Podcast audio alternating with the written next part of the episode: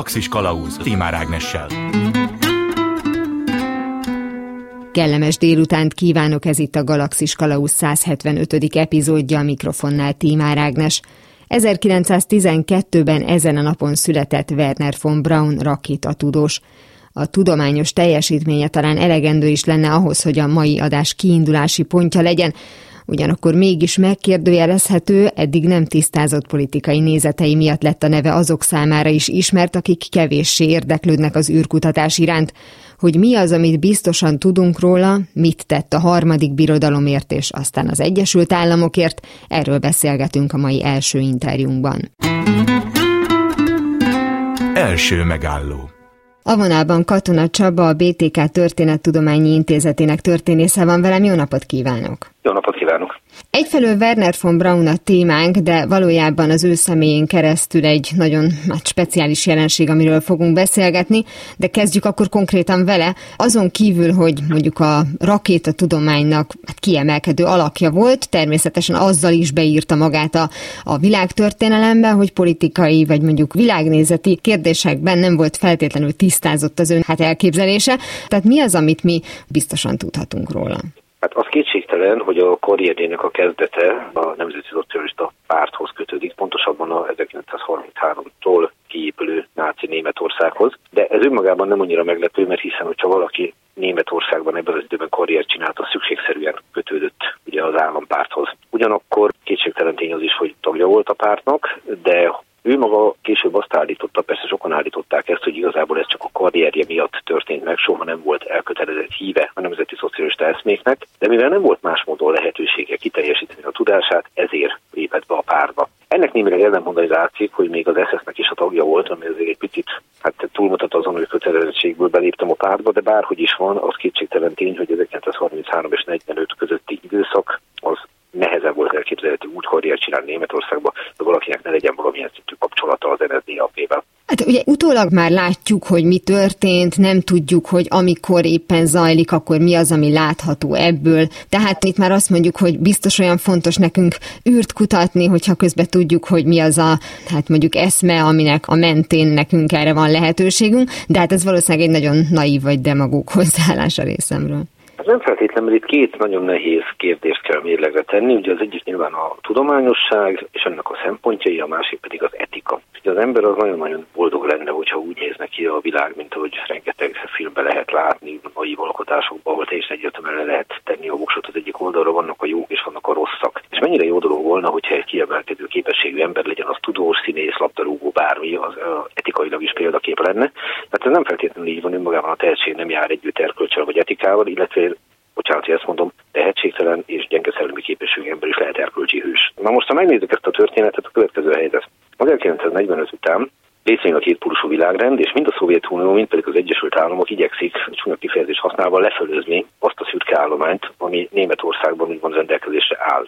De Németország legyőzött állam ebben a pillanatban, és azok a tudósok, akik ott vannak, azoknak tulajdonképpen a karrierjük folytatásnak a lehetőségét kínálja mind a két állam. Ezt csinálja a Szovjetunió is, egy másodperc kétségünk ne legyen az iránt, itt az etika nem játszott szerepet, és kizárólag az, hogy ezt a tudáshalmazt, ezt a szürke állományt a saját jogukra akarták fordítani. Ez tulajdonképpen tehát a tudósok oldaláról nézve egy szituáció volt.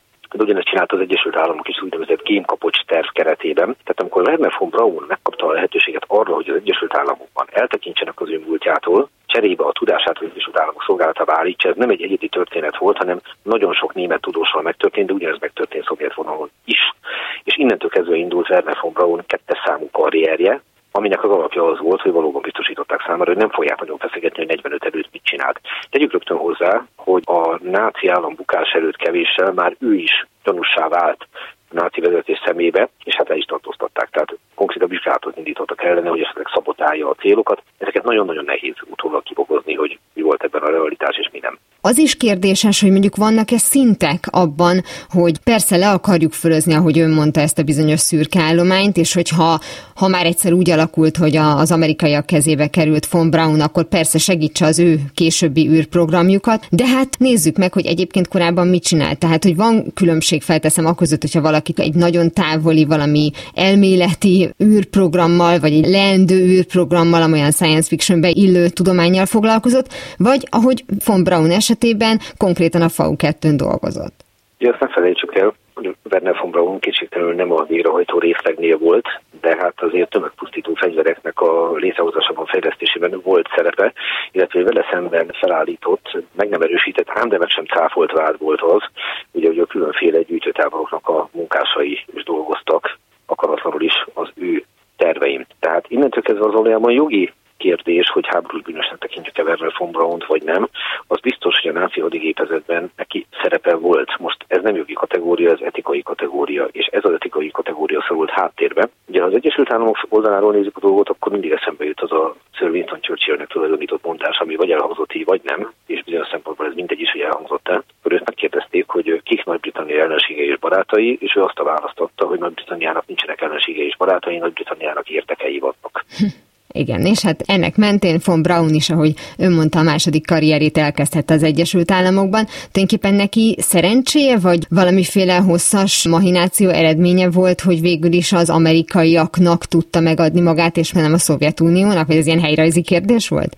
belejátszott ebbe a szerencsés, tehát nyilván a Szovjetunió is nagyon szívesen rátette volna a kezét Werner von Braunra, de Werner von Braun sem arra törekedett, hogy a Szovjetunió szolgálja a jövőben. Ő azt mondta, hogy hívő evangélikusként nagyon fontos volt számára, hogy ne egy ateista államot szolgáljon, hanem egy olyat, ahol az Isten hit egy fontos dolog. Hogy aztán ez megállja a helyét valóságban ez az érvelés, vagy nem, ezt ugye a történet tudomány eszközeivel lehetetlen vizsgálni. Ami azonban bizonyos és valójában érthető, hogyha valaki Nyugat-Európában nőtt föl, és Németországot ilyen értelemben mindenképp tekintsük Nyugat-Európának, de minimum Európának, tehát ilyen értelemben, hogyha valaki inkább az Egyesült Államokat választotta a Szovjetunió helyett, azt gondolom, hogy teljesen érthető. Az Egyesült Államok, hogy említettem ezt a Game Kapucs programot, teljesen nyitott volt arra, hogy a német tudósoknak új lehetőséget kínáljon az Egyesült Államokba, és ennek a programnak keretébe került Werner von Braun az Egyesült Államokba. Érdekes dolog például, hogy házasodni az engedték az NSK-ba.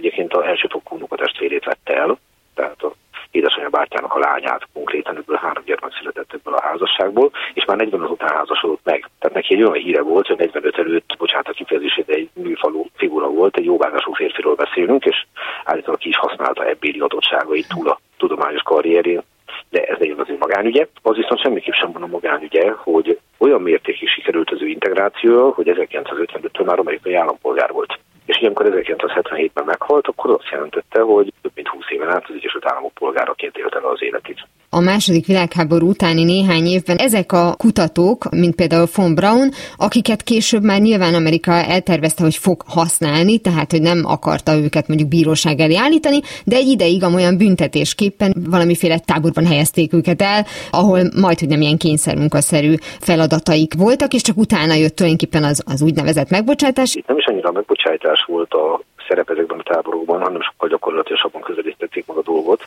Meg lehet ezt közelíteni úgy, ez egy etikai úgymond előjáték volt, de igazából én azt gondolom, hogy egy gyakorlati szempont játszott szerepet, itt vizsgálták meg úgy Isten igazából a személyiségüket. Hogy tehát kikről van szó, mert attól, hogy valaki kiemelkedő tudós, még akár lehet elkötelező fanatikus náci, és lehet olyan, aki nem elkötelező fanatikus náci, hanem olyan, aki kényszerből vagy értekből szolgálta a nemzeti szocialista államot. Következésképpen ez egy ilyen előzetes felmérő volt. Megvan-e bennük a szándék, hogy be akarnak illeszteni, mennyire jelentenek veszélyt az amerikai társadalomra, hogyha ott hagyják őket működni, kibontakozni, karriert csinálni. De gondolom ebben benne van az is, hogy nézzük meg, hogy mennyire akar ő majd később igaz amerikai állampolgár lenni, és ezért is fura, amit mondott, hogy engedték, hogy hazamenjen és elvegye az egyébként rokonát. Mostani szemmel az első fokú unokatestvére eleve egy kicsit ilyen hátborzongató, de mondjuk ezzel lépjünk túl, de a lényeg az, hogy nem volt benne egy olyan szándék, hogy azt mutassa Amerika felé, hogy én annyira integrálódom, hogy már pedig én egy tőzsgyökeres amerikai lányt veszek el, akinek az ősei még a Mayflower-rel érkeztek, hanem konkrétan hazament, hogy biztosan biztos azért ő egy német lányt hoz. Jó Isten tudja, mi motivált, hogy egy német lányt vett feleségül. Tehát induljunk ki a legető magyarázatból, szerelmes lett belé, okay. és nem azt nézte, hogy némete vagy amerikai. De nyilván segítette volna az ő beilleszkedését, hogyha kiválaszt egy 17. századi viszonyú gyökerekkel rendelkező puritán leszármazottat. Más kérdése valószínűleg nem ez volt az egyes számú lépés. Mindazonáltal az, hogy a lehetőséggel benne von Braun élt, tehát mondjuk úgy, hogy meghálálta az amerikai bedévekre bizalmát, ezt nehéz volna elvitatni utólag, és hát ne felejtsük el, hogy azért egy olyan bizalmi állás, mint az, hogy a NASA-nak a vezetője legyen, ahonnan egyébként 1972-ben távozott, miután megunta a NASA-n belüli belharcokat, de az, hogy itt bizonyítani tudott, és ilyen dolgok fűtöttek a nevéhez, mint a holdalszállás, ami, ami ugye egy nagyon-nagyon fontos kérdés volt Amerika szempontjából, hogy ha már előbb küldött embert az űrbe a Szovjetunió, az ördögtől való ellenség Yuri Gagarin személyébe, akkor legalább a Holdra mi előbb szálljunk le, meg az Apollo program, ezek mind-mind Werner von Braun nevéhez fűződnek. Amerikában dolgozott, ott is van eltemetve. Az egy érdekes dolog, hogy ahogy ön is mondta, azért rengeteg ilyen kutató volt, akinek a tudását később használták, de mégsem tudjuk a nevüket. Azt feltételezi az ember most, hogy ösztönösen meghúzódtak, hogy ha már ilyen szerencséjük volt, hogy megúzták tulajdonképpen, és át tudtak jutni az Egyesült Államokba, és ott egyébként azt a munkát végezhették, amit ők akartak, akkor végezték a, a munkájukat. Ezzel szemben von Braun ismeretterjesztő műsorokat csinált, és egyébként nyilván lépett fölfelé a ranglétrán, tehát, hogy mintha nem lett volna benne egyfajta ilyen elvárható szemérmesség sem. Biztos, hogy nem volt benne, de azt se felejtsük el, hogy azért kiemelkedő szerepet kapott. Tehát már ugye a német állammal 1945 előtt is ő volt úgymond az arca ezeknek a programoknak, tehát kiemelkedő tudósnak számított. Most következésképpen az Egyesült Államokban, ahol a profi marketing az egy nagyon fontos része a társadalom működésének, nyilván ő is előtérbe került. Én azt gondolom, hogy ez nem feltétlenül az ő választása volt, hogy előtérbe akar lenni, vagy nem. Azon a pozícióval, amit ő betöltött, elvárás volt, hogy előtérbe legyen. Ez egyébként valószínűleg nem áll távol tőle, gondoljunk a Walt Disney-vel készített ugye, propagandafilmjeire, de azt se felejtsük el, hogy az űrverseny, az mind a Szovjetunióban, mind az Egyesült Államokban, akkor nem így mondták, de a dolog lényege, hogy a akkori államok közötti versengés marketingének egy kiemelt szerepe volt. Tehát meg kell mutatni a másiknak, hogy én vagyok a jobb, hogy én tudom előbb megcsinálni. És hát Werner von Braun alkalmas volt erre a szerepre is. Az egy érdekes kérdés egyébként, hogy ez mennyire állt belsőleg közel hozzá, hogy ő szerepeljen, illetve a kollégái közül vajon lettek volna olyanok, akik fölemelik szívesen a kezüket, én is elmegyek a Disney stúdióba, tehát ők nem kerültek annyira előtérbe, mint Werner von Braun. Volt egy cikk, amelyet írt korábban, egészen konkrétan a nácikat segítő német iparbárókról írt egy cikket, a felelősségre vonás kérdése ott is felmerült, és bár ott gazdasági emberekről van szó, hát mondjuk von Braunnál is fölmerülhet az a kérdés, hogy esetleg nem gondolta arra, hogyha ő Németországban marad, akkor ugyanolyan elnéző lesz vele Németország, mint más későbbi gazdasági emberekkel, akik hát azért vannak, hogy segítsék a német továbbélést, tehát nem fogunk rajtuk elverni port, mert ők is mondjuk használni akarják ezt a bizonyos szürke állományt. Hát amennyiben otthon marad, és a későbbi NSZK-ba kerül, akkor bizonyosnak nevezhető, bár természetesen a ez egy lehetőség, tehát végsősorban most, most elmondok önmagamnak mégse bizonyosság, de nagyon nagy valószínűség, hogy ott is meg tudta volna csinálni a karrierjét. Ugyanakkor azonban 1945-ben, amikor Werner von Braun úgymond döntési helyzetbe került, akkor Németország a még egységes Németország abszolút nem volt abban a helyzetben, hogy bárkinek bármiféle, nem hogy karrier lehetőséget, hanem valami hátteret, biztonságot tudjon nyújtani. Tehát, hogyha neki úgymond szigorúan választani kellett a között, hogy Egyesült Államok vagy Szovjetunió, akkor azt gondolom, hogy nem sokat habozott. Más kérdés, hogy aztán az Egyesült Államokban sikerült neki új módon beilleszkednie, azzal nyilván nem tud versenyezni még a szülő hazája sem, meg hát természetesen a korábban Adenauer nevével hirdetett NSK sem. Ebben a korábban említett cikkben egyébként több konkrét szemét is említ, és a jól ismert példa Hugo Bossé, aki nyilván a maga márkáját meg tudta tartani, és hogy ott is azért Németországnak felül kellett bírálni akár saját magát is, hiszen először jobban meg akarták büntetni, mint ahogy később rájöttek, hogy nekik hasznuk származna abból, hogyha hagyják dolgozni. Ez volt. Tehát egy, ha az állam életképes akart lenni, legyen az az NSK vagy az NDK vagy bármelyik, akkor hogyha mindenkit, aki exponálta mellett a nácik mellett különféle mértékben, akár kényszerből, akár az évben belső késztetése volt erre, ha mindenkit patronra kívül helyez, akkor gyakorlatilag 15-20 éves emberekkel kellett volna elbíteni az ország működését, ami nyilvánvalóan nonsens. Tehát itt megint azzal a dologgal állunk szembe, hogy az etika meg a gyakorlatiasság, úgymond a nemzet és a hazai érdekkel az egy szemben áll egymással. Hadd mondjak egy magyar példát, 1867-ben mi volt a iszonyatos súlyú etikai terhe a kiegyezésnek. Nyilvánvalóan nem lehet úgy egy ország egy nemzet fejlődését elvárni, illetve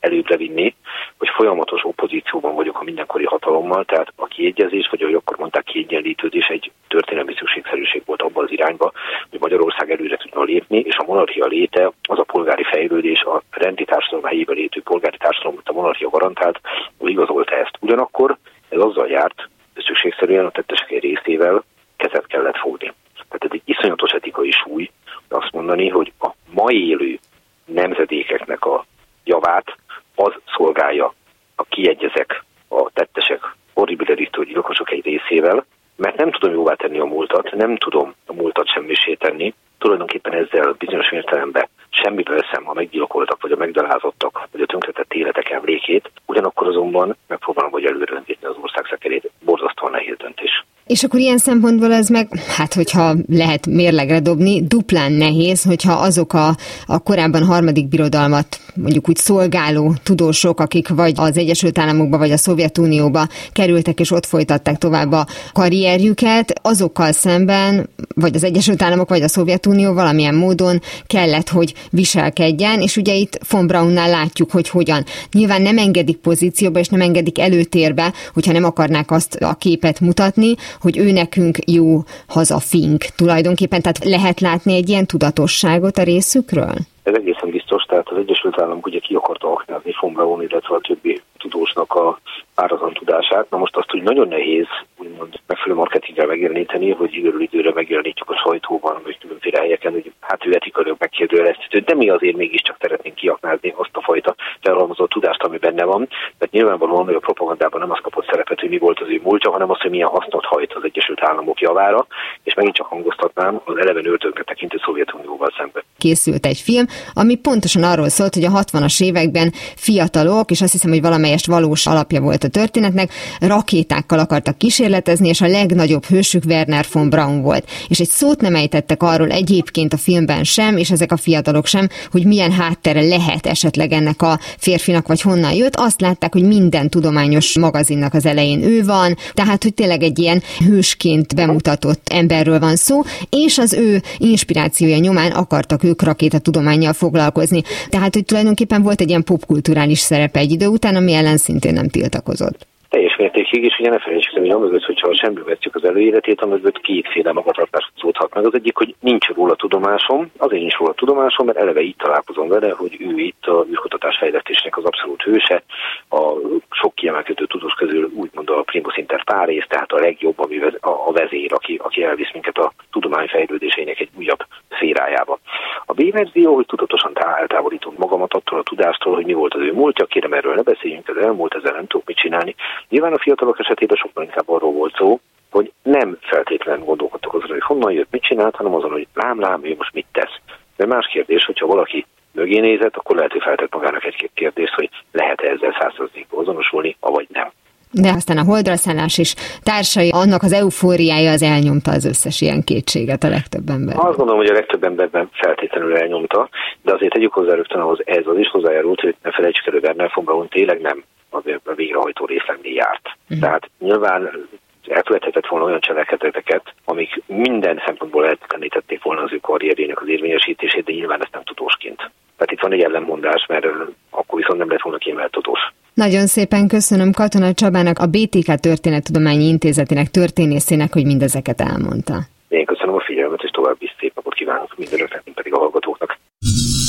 A végtelenbe és tovább.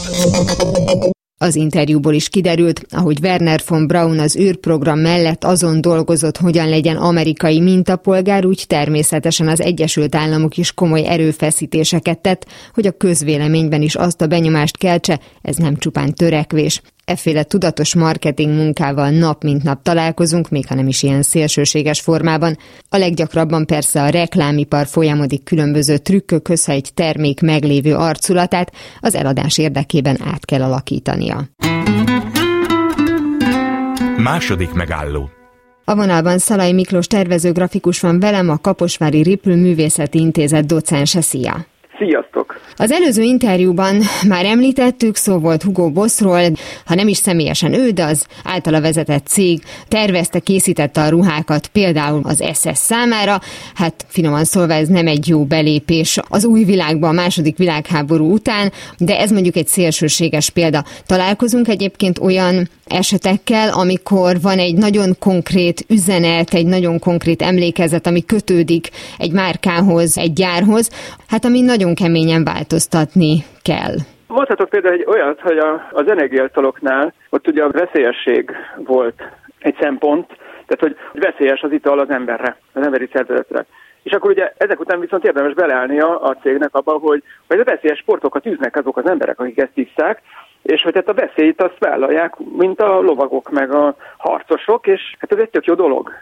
És, és akkor ugye rögtön, rögtön kihúztuk a mérefogát ennek, hogy veszélyes, egészségtelen és szörnyű az energiaital, hiszen hát, hogyha gördeszkával dupla szaltót akarok csinálni, akkor az eleve veszélyes, és ahhoz képest már az, hogy most még valami szárnyakat ad nekem, akkor azt tulajdonképpen egész jó. Tehát akkor pár évvel ezelőtt Bruce Willis azért lett az arca egy energiaitalnak, mert ő vele úgyis összekötjük a Die Hardot, az összes ilyen veszélyes dolgot, és akkor megvan oldva a dolog. Na jó, de most, hogy éppen megy a sülyeztő felé a karrierje, és egyre rosszabb híre van, hiszen láttuk, hogy több aranymálna díjat is elneveztek róla. Tehát, hogy az, ami mondjuk egy húzó dolog volt, tehát, hogy mondjuk egy ekkora nevet rak maga mellé egy márka, mondjuk Bruce Willis, és itt most elengedve azt, hogy veszélyes vagy nem veszélyes, az egész egyszerűen azáltal, hogy saját maga már nem lesz annyira De, menő, igen, akkor el igen. kell engedniük. Igen, igen. És akkor ugye ez, ez is érdekes, hogy ugye vagy a, a szlogent kell elengedni, vagy a küllemet, tehát mit tudom én, valamiért meguntunk egy motivumot. Már mindenhol látjuk azt a bizonyos motivumot, mindegy, hogy mi az. Motivumnak hívunk az arculatok világában bármit, tehát hogy egy, egy szárnyat vagy egy madarat, valamilyen nagyon egyszerűen akár egy gyerek által is lerajzolható dolgot, és ezek is képesek elfáradni. És akkor van olyan, hogy, hogy egy cég abba hagyja ennek a motivumnak a mutogatását, mert hogy nem ér el vele már sikert, mert tulajdonképpen ez a legtöbbször hangoztatott tér mind a cégek menedzsmentje részéről, mind a hát a közönség részéről, akiket akkor így kutatnak, hogy nem tudom, tényleg mi a véleményetek arról, erről vagy arról a cégről, hogy, hogy ezek a márkák el tudnak fáradni. Hát minden márka el tud fáradni, mert hogy ha nem a technológiai fejlődéssel lépést az adott márka, akkor ilyen nagypapás lesz, ilyen retrós érzés. Amit említettél, hogy elfárad egy márka és változtatni kell, ennek szokott lenni egy ilyen exakt felismerhető pontja, hogy ez mikor van, mert valójában ugye mindig azt szokták mondani, hogy hát az a jó, hogyha meglátok egy konkrét motivumot, és már rögtön tudom, hogy egyébként miről van szó. Szerintem ez úgy van, hogy a menedzsment az előtt tudja, hogy ez a márka ezzel akar fáradni, vagy nem nagyon tudnak olyat mutatni, ami, ami a korábbi hát vidám és nagyívű fogadtatást hozná újra és újra.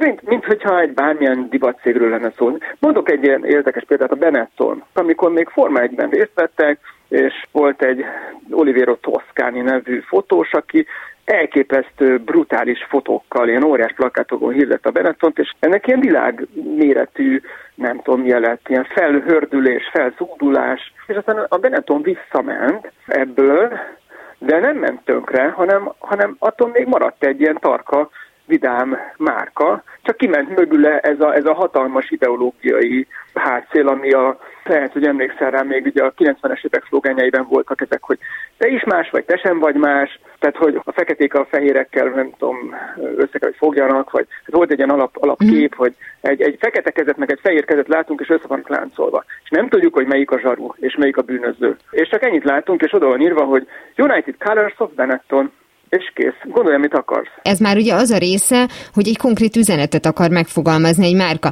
Egy ruházati márkáról Igen. beszélünk, akinek az lenne a célja, hogy elhitesse velem, hogy az ő pulóvere áll rajtam a legjobban, miközben ő inkább azt mondja, hogy ő egy társadalmi kérdésre mutat rá, Igen, mert Igen. ő jó fejnek akar tűnni, most leegyszerűsítve a dolgot, Igen, és én ezért Igen. akarom megvenni majd az ő pulóverét. Ezzel egyébként gyakran találkozunk, hogy egy mögöttes tartalmat hát igen, akarnak eladni? Pont, Hát itt most eléggé jó irányba megy a beszélgetés. Arról van szó, hogy tulajdonképpen a márka maga, tehát hogy a nagy márkákról beszélünk, most így úgy beszélek a márkákról, mint egy személyről. Ő úgy is tudja, hogy neked mi kell. Úgy is tudja, hogy amit ő adni tud, az neked kelleni fog. Tehát, hogy te úgy is bejössz hozzánk, akkor viszont én már nem fogom azt mondani neked, hogy hiszen azt az összes, nem tudom én, platformomon látni fogod, hogy milyen adatokkal kínálom én ezeket a termékeket. Ezt én nem állítom már magamról, mert ez közhely. Hanem akkor én veszek föl egy ilyen társadalmi gúnyát, vagy nem tudom, hogy mondjam, társadalmi eszmékbe burkolózom, és ezekkel a dolgokkal, mesékkel, mitoszokkal, vagy történetekkel látlak el téged, hogy te nemesebb legyél, és akkor én a nemes mesélő vagyok, és az sokkal kellemesebb a számomra, mint sem, hogy az unalmas termékizékről beszéljek, hogy mennyi memória van benne, vagy így tudom én oda. Hamarosan folytatódik a Galaxis Kalausz, benne az interjú Szalai Miklós tervezőgrafikussal, a Kaposvári Ripül Művészeti Intézet docensével. Galaxis Kalauz Ez itt továbbra is a Galaxis Kalauzén Tímár Ágnes vagyok. Folytatom a beszélgetést Szalai Miklós tervezőgrafikussal, a Kaposvári Ripül Művészeti Intézet docensével arról, hogyan alakít át egy tehetséges reklámszakember egy márkát, ha más vagy szélesebb közönséghez akar eljutni.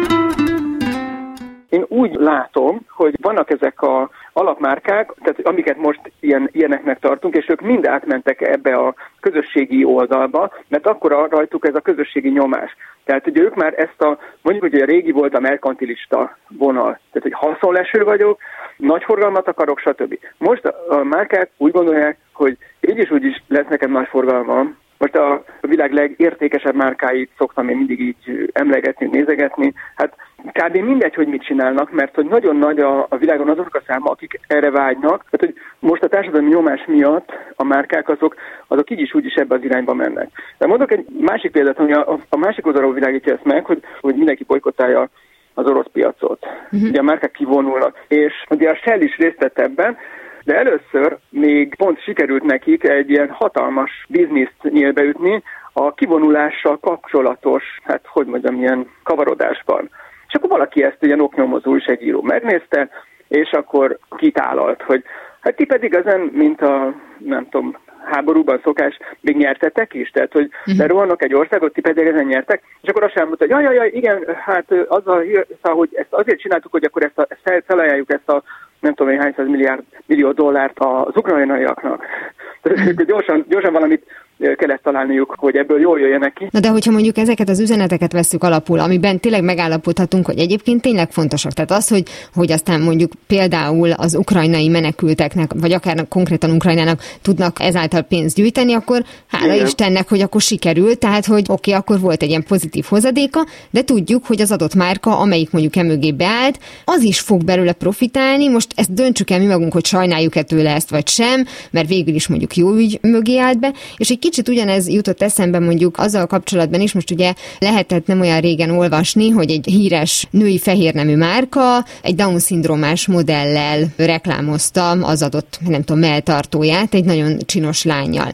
És mhm. hogy ez egy nagyon fontos dolog, egyébként más ruhamárkánál is lehet látni, én most egy Down-szindromás kisfiút láttam egy ilyen ruhamárkánál, ahol tudjuk, hogy egyfelől van egy nagyon fontos üzenet, hogy miért ne láthatnánk modellek között Down-szindrómás embereket is, de közben meg a saját márkáját, a saját ázsióját is építi, és azért ma már van annyira tudatos a fogyasztó, hogy mindenkinek eszébe fog jutni, tehát gondolom ennyire meg előre kell Igen. gondolkozni a magának a cégnek is, hogy hát lesz annyira mondjuk rossz indulatú az én leendő vásárlom, hogy eszébe fog jutni, hogy én talán ezt szándékosan csináltam, tehát nem mondom, hogy kontraproduktív lesz, de megvan benne a lehetőség. Igen, de, de valószínű, hogy, hogy egyelőre még akkor abban a fázisban vagyunk, tehát ugye mindig a márka diktál. Tehát, hogyha a márka nem diktál, akkor menjen a fenébe, vagy akkor, akkor lehúzhatja magát a WC-n. Tehát, hogy, hogyha ha a márka nem okosabb, mint a fogyasztók, vagy a bárki, a újságírók, vagy a, akik a márkáról írnak, akkor sajnos nincs mit csinálni. Tehát, hogy ők mindenképpen még, a, még azt is szoktam mondani, hogy a politikusoknál is egyel ügyesebbek, okosabbak kell, hogy legyenek, hiszen a politikus az ugye nagyon sokszor felelőtlenül kell, hogy ígérgessen, a márka viszont kell, hogy tudja azt, hogy egyébként ő mit tud termelni, produkálni, az ellátási láncát azt kell, hogy ismerje, és ehhez mint egy ilyen harcos csapat hozzá is van edződve, és régóta. Tehát, hogy nem, nincsenek kormányváltások. Tehát, hogy korábban jön a felelősségre vonás. Egész egyszerűen, hogyha nem teljesíti, akkor nem fogják megvenni hát két hónap múlva, Pont, míg igen, kormányt igen. maximum csak ha négy évente válthatunk. Igen, négy évente válthatunk, vagy pedig kimagyarázhatjuk. Uh-huh. Hogy, hát még azért ezt nem látjátok a végét, mert hogy lehet, hogy én ennél is okosabb voltam, mint amit most feltételeztek rólam, stb.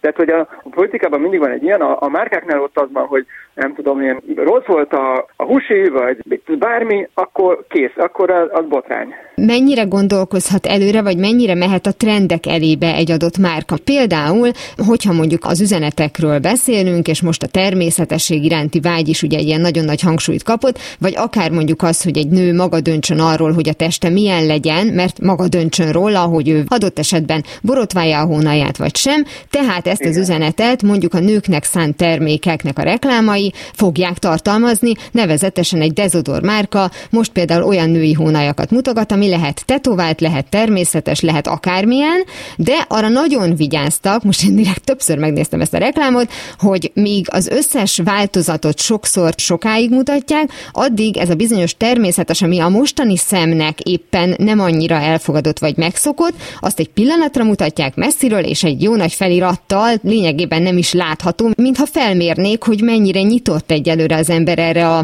hát most éppen új dologra. Ja, hogy óvatosak. Uh-huh. Hát igen. Nyilvánvalóan azért az üzletet nézi, és hát úgy nem megy át a hídon, hogy, hogy esetleg hátul az, azt már felégeti, hanem hát azért józan marad. De akkor is ő megy legelől. Régen azt mondtuk, hogy nem vannak a művészek között is a legfurcsábbak, és az az avantgárd.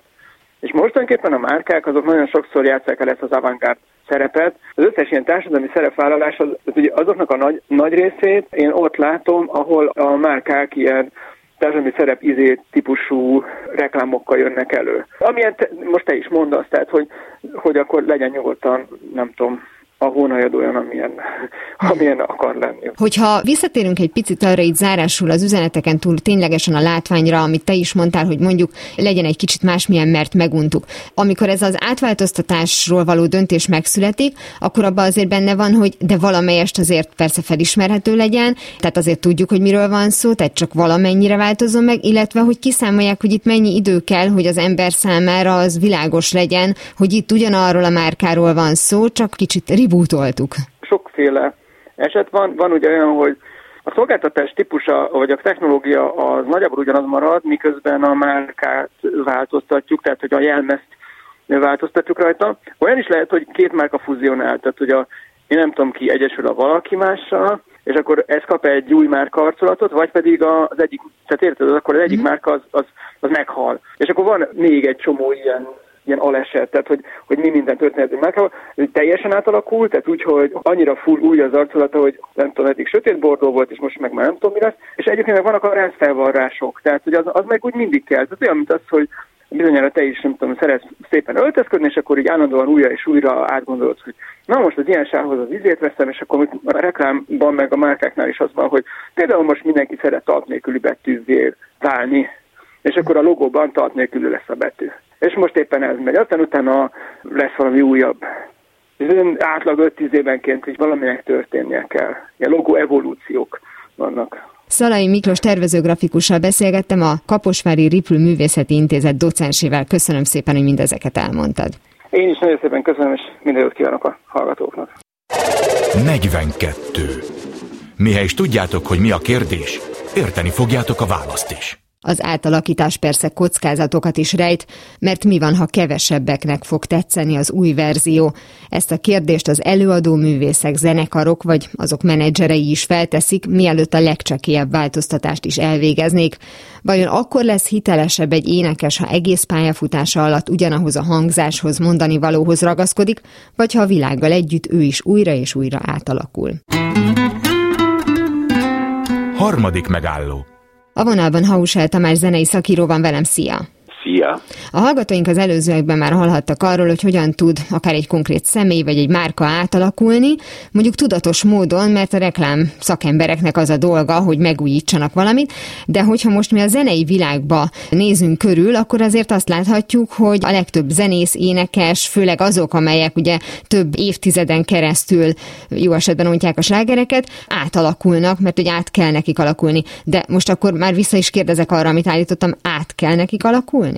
Hát ez egyénfüggő, nem mindenkinek kell átalakulni, sőt igazából nem is feltétlenül kell átalakulni, mert hogyha valaki ugye kitalál egy stílust magának, ami eleve jól jövedelmezőnek tűnik, akkor, akkor azt próbálja mindenki megtartani inkább, mint hogy, mint hogy kísérletezgessen, mert abból nagyon-nagyon nagyon rossz dolgok sülnek ki.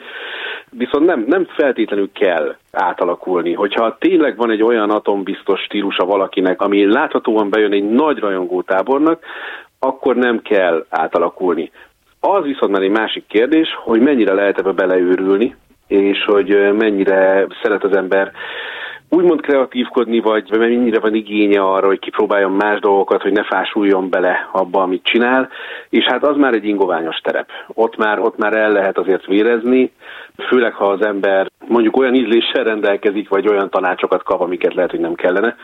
Viszont a nagyon-nagyon nagy zenekarok, akik kísérletezgetnek, ők főleg hát nem is inkább kísérlet, ez inkább, inkább egy ilyen poposodási vonal indul el náluk általában, amikor, amikor sokkal inkább belecsúsznak a popzenébe, sokkal uh, nagyobb közönséget próbálnak ezzel, ezzel meghódítani, de hát ugye ez sem mindenkinek áll jól, ugye ebbe is bele lehet bukni. Ez ilyen vad kísérletezgetés, ez inkább régebben volt szerintem, amikor mindenki megtett azért mindent, hogy, hogy tényleg kitűnjön, vagy, vagy haladjon a trendekkel.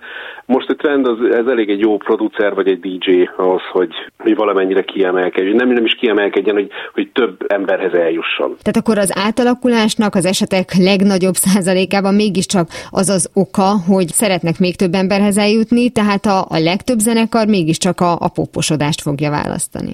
Hát nagyon úgy tűnik, hogy igen hogyha ha tényleg az ember nagyon-nagyon sok embert szeretne megszólítani, vagy nagy közönséget szeretne magának, az nagyon-nagyon ritkán megy úgy, hogy még inkább underground vonalon próbál meg zenéket írni, vagy, vagy még inkább próbál akár, nem is tudom, hogy hogy, hogy fogalmazzak, még művésziesebb formáit válasza mondani valójának. Ez mondjuk bejön egy Björknél, aki tényleg egy olyan figura, aki bármit csinál, az, az ember lehidal és leborul előtte, de hát ahhoz tényleg kell egy Björk. Most egy Coldplay ezt nem fogja megcsinálni, mert hát ők valószínűleg ne, elég rosszul néznének ki a Björk ruháiban, meg hasonló megoldásaiban.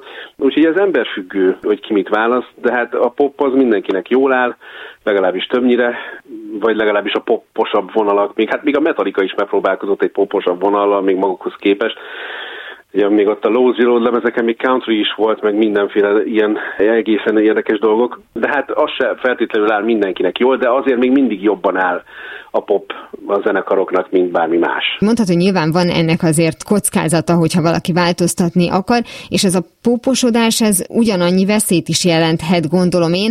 Most eszembe jutott például a tankcsapda példája, akik megírták annó az Örökké tart című számot, és arra utána több zenekritikus is mondta, hogy hát jó, de hogyha most már édesanyád is ezt dúdolja, mert annyira jó az a dal, akkor a tinik már nem akarják majd hallgatni. Hát, na ott a tankcsapdánál volt egy elég érdekes törés, amikor, és azt pont mondjuk, ezt nekem még a Lukács mesélte személyesen, hogy ők konkrétan tényleg eldöntötték, hogy ők a Metallica vonalán akarnak tovább vonulni üzleti szempontból hogy hát jó ez a Motorhead vonal, de hát hogy inkább a Metallica lenne akkor az üzleti modell, és onnantól kezdve ők már nem voltak az a rockzenekar, akik voltak itthon előtte, és elkezdtek olyan dalokat is csinálni, amiket előtte nem volt az örökkítart, de egyébként még ennél is sokkal, de sokkal, de sokkal meredekebb az Alföldi Gyerek című daluk, ami aztán végképp már egy popdal. Ki is vette a biztosítékot nagyon sok rajongónál, viszont az a vicces, hogy a tankcsapda nagyon ügyesen csinálja mert ők nagyon jól tudják, hogy nem tudnak folyamatosan annak a rajongói rétegnek szólni, akik megszerették őket régen. Ez teljesen oké, okay, hát Lukács se tud folyamatosan arról énekelni, hogy Johnny a mocsokban. Viszont ettől függetlenül elkezdtek ugye egy ilyen új vonalon mozogni, amivel meg megismerte egy újabb rajongói rétegüket, és megszerették, és elkezdték hallgatni a régi dalokat, és számukra valahogy így tök jól összeért ez a két vonal. A régi rajongók viszont nem tudják utálni a tankcsapdát, legalábbis a régi tankcsapdán ettől még nem fogják megutálni, és a Lukácsik nagyon ügyesen rájátszanak arra, hogy például most is tartottak koncertet az első évtized dalaiból, ahol elmehet a régi rajongó, tök jó, mindenki megkapja, amit akar, az új rajongó meg az utolsó évtizedre fog elmenni majd a koncertre, mert hogy ugye az meg az ő korosztálya. Próbálnak itt tényleg mindenkit kiszolgálni, hát most, hogy az új dalokkal sikerül-e, az más kérdés. Na jó, de hogyha mondjuk arra gondolunk, hogy ez egy ilyen üzleti alapon működő rock and roll, ami önmagában mondjuk már eléggé ellentmondásos, arra lehet, hogy mondjuk a régi rajongó azt fogja mondani, hogy jó, de engem így már a régi se érdekel, mert bennem mondjuk egy világomlott össze, most túloztam, és ezzel el is engedném a, a tankcsapda példáját, mert ugye rengeteg zenekarnál látjuk, amelyek évtizedeken keresztül fennállnak, hogy a fő feladatuk az, hogy olyan zenét csináljanak, amit sok ember meg akar hallgatni, tehát mondjuk, hogyha vesszük a Rolling Stones-t, valójában már nem úgy szól, mint a 60-as években, na de tök nevetséges lenne, hogyha úgy szólna, mint a 60-as években. Stonesnál pont az a lényeg, hogy ők visszaálltak a blues zenekari létbe, úgyhogy nekik nem, nem igazán kell annyira megújulni. A Stones az tipikusan az a zenekar, ami tényleg most már évtizedek hosszú-hosszú, 60 éves turnéjuk lesz most a nyáron, úristen, ez kimondani is borzasztó. De, de hogy ők most a 60 éves jubileumi turnéjukon el tudnak játszani annyi, de annyi, de annyi slágert, akár régről, akár a utóbbi két évtizedből, amennyit csak akarnak. Igazából ők nincsenek rászorulva arra, hogy írjanak új, nagyon nagy slágereket, mert nem kell. Ha tudnak, az nagyon jó, de valószínűleg egyébként, hát nem tudom, az utóbbi dalokat elhallgatva, azért még van bennük potenciál, nem kevés, de nincsen szükségük arra. És egyébként ez már megint egy nagyon veszélyes helyzet, amikor valaki mondjuk nincs rászorulva arra, hogy újabb és újabb slágereket írjon, vagy, vagy nagyon jó dalokat írjon, mert ott vannak a régiek, úgyis mindenki ezt akarja hallani. A Stonesnál rengeteg, megszámlálhatatlan sok dal van, slágerek, nem slágerek, szinte tök mindegy, mit játszanak, mind, nincs rossz daluk, hát egészen elképesztő az életmű, amit ők fel tudnak mutatni. De hogyha mondjuk a Stonesból még kijönne egy nagyon-nagyon jó lemez, ami elméletileg ugye még ki fog jönni valamikor, akkor az ember azért elvárja, hogy legyen rajta egy-két sláger. Ha nem lesz, akkor ugyanúgy meg fog telni a turnéjuk, és mindenféle rekordokat meg fog dönteni anyagilag. De igen, hát ez, ez azért egy veszélyes terep, amikor a, az embernek megvan a nagyon nagy rajongótábora, megvan már ezer slágere, nem kell megújulnia, és akkor mit csinál? Igazából fennmarad a vízen. Mi most ugye eddig a, a zenei arculatról, a hangzásról, annak az esetleges átalakításáról beszélgettünk, de hát mivel előadó művészekről van szó, az sem mellékes, hogy egyébként milyen szó szerinti képet mutat magáról, akár mondjuk a külsejét illetően, akár mondjuk az üzeneteket, amelyeket meg akar fogalmazni.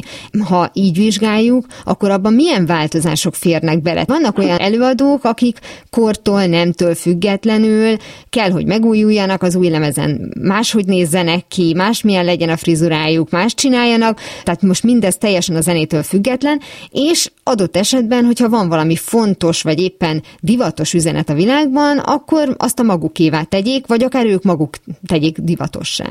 Azért az nagyon-nagyon ritka, amikor valami olyan, olyan óriási esemény történik a világban, amire nagyon nagy számban reagálnak szövegileg az előadók. Mondjuk egy, egy Covid, egy karantén, az, az már elég nagy, elég nagy esemény.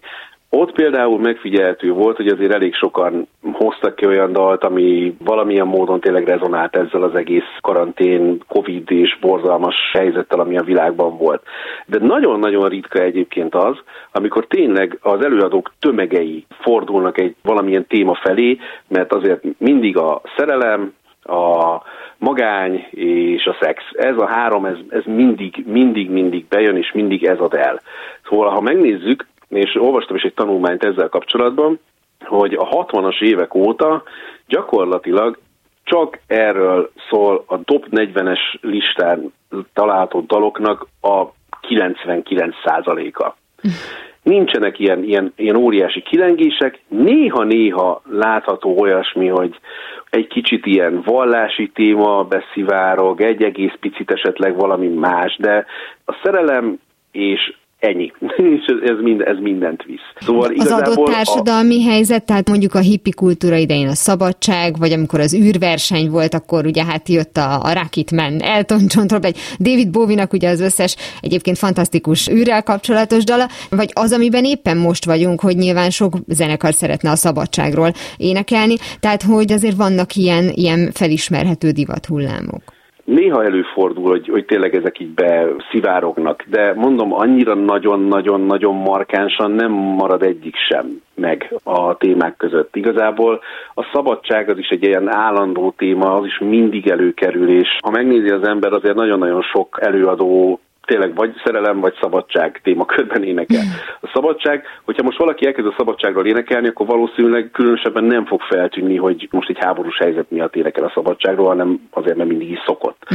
Az, hogy ennél markánsabban fog-e fogalmazni valaki, és most konkrétan háborús dalok fognak-e jönni, na az egy nagyon jó kérdés, és szerintem fognak, csak még nem jutottunk el odáig. És nagyon kíváncsi vagyok, hogy ki, ki lesznek azok, akik nagyon-nagyon keményen bele fognak állni ebbe, mondjuk igazi nagy pop előadók, akik még eddig nem tették meg, vagy, vagy nem tudom, hogy készülnek-e egyáltalán megtenni, vagy nem mernek. Ez is egy nagyon megosztó téma egyébként, szóval nem biztos, hogy a nagyon nagy AAA kategóriás pop előadó mer igazából úgy előállni egy háborús dallal, hogy ezzel megossza a közönségét, mert az neki lehet, hogy üzletileg nem túl jó. Na de mondjuk még egy ilyen egyértelmű helyzetben is, tehát azért most nem vagyok se közgazdász, se reklámszakember, zenei szakíró meg a legkevésbé, de hogy azt gondolom, hogy mondjuk ez a legyen béke alapú, vagy akár mondjuk konkrétan hagyják abba Ukrajna megtámadását, tematikával foglalkozó dallal, szerinted tényleg meg lehet osztani? Tehát lesznek olyan emberek, akik azt mondják, hogy na én ezért nem fogom többet hallgatni a YouTube-t. Tehát, hogyha ők hoznak ilyen dalt, most csak mondtam, hogy nem akarok így prognosztizálni, semmit a YouTube írni fog ilyesmit.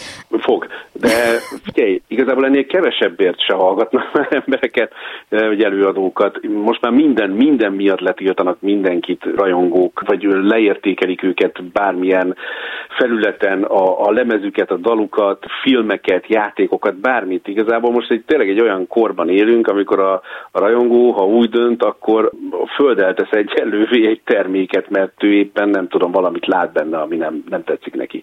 Úgyhogy ez egy ilyen, ilyen nagyon vékony jég, hogyha, ha úgy fogalmazom, ahogy te mondtad az elején, hogy egy legyen békedal, az nagyon jól mehet. Uh-huh. Az, hogy konkrétan hagyják abba Ukrajna lerohanását, na az már, az már egy necces dolog.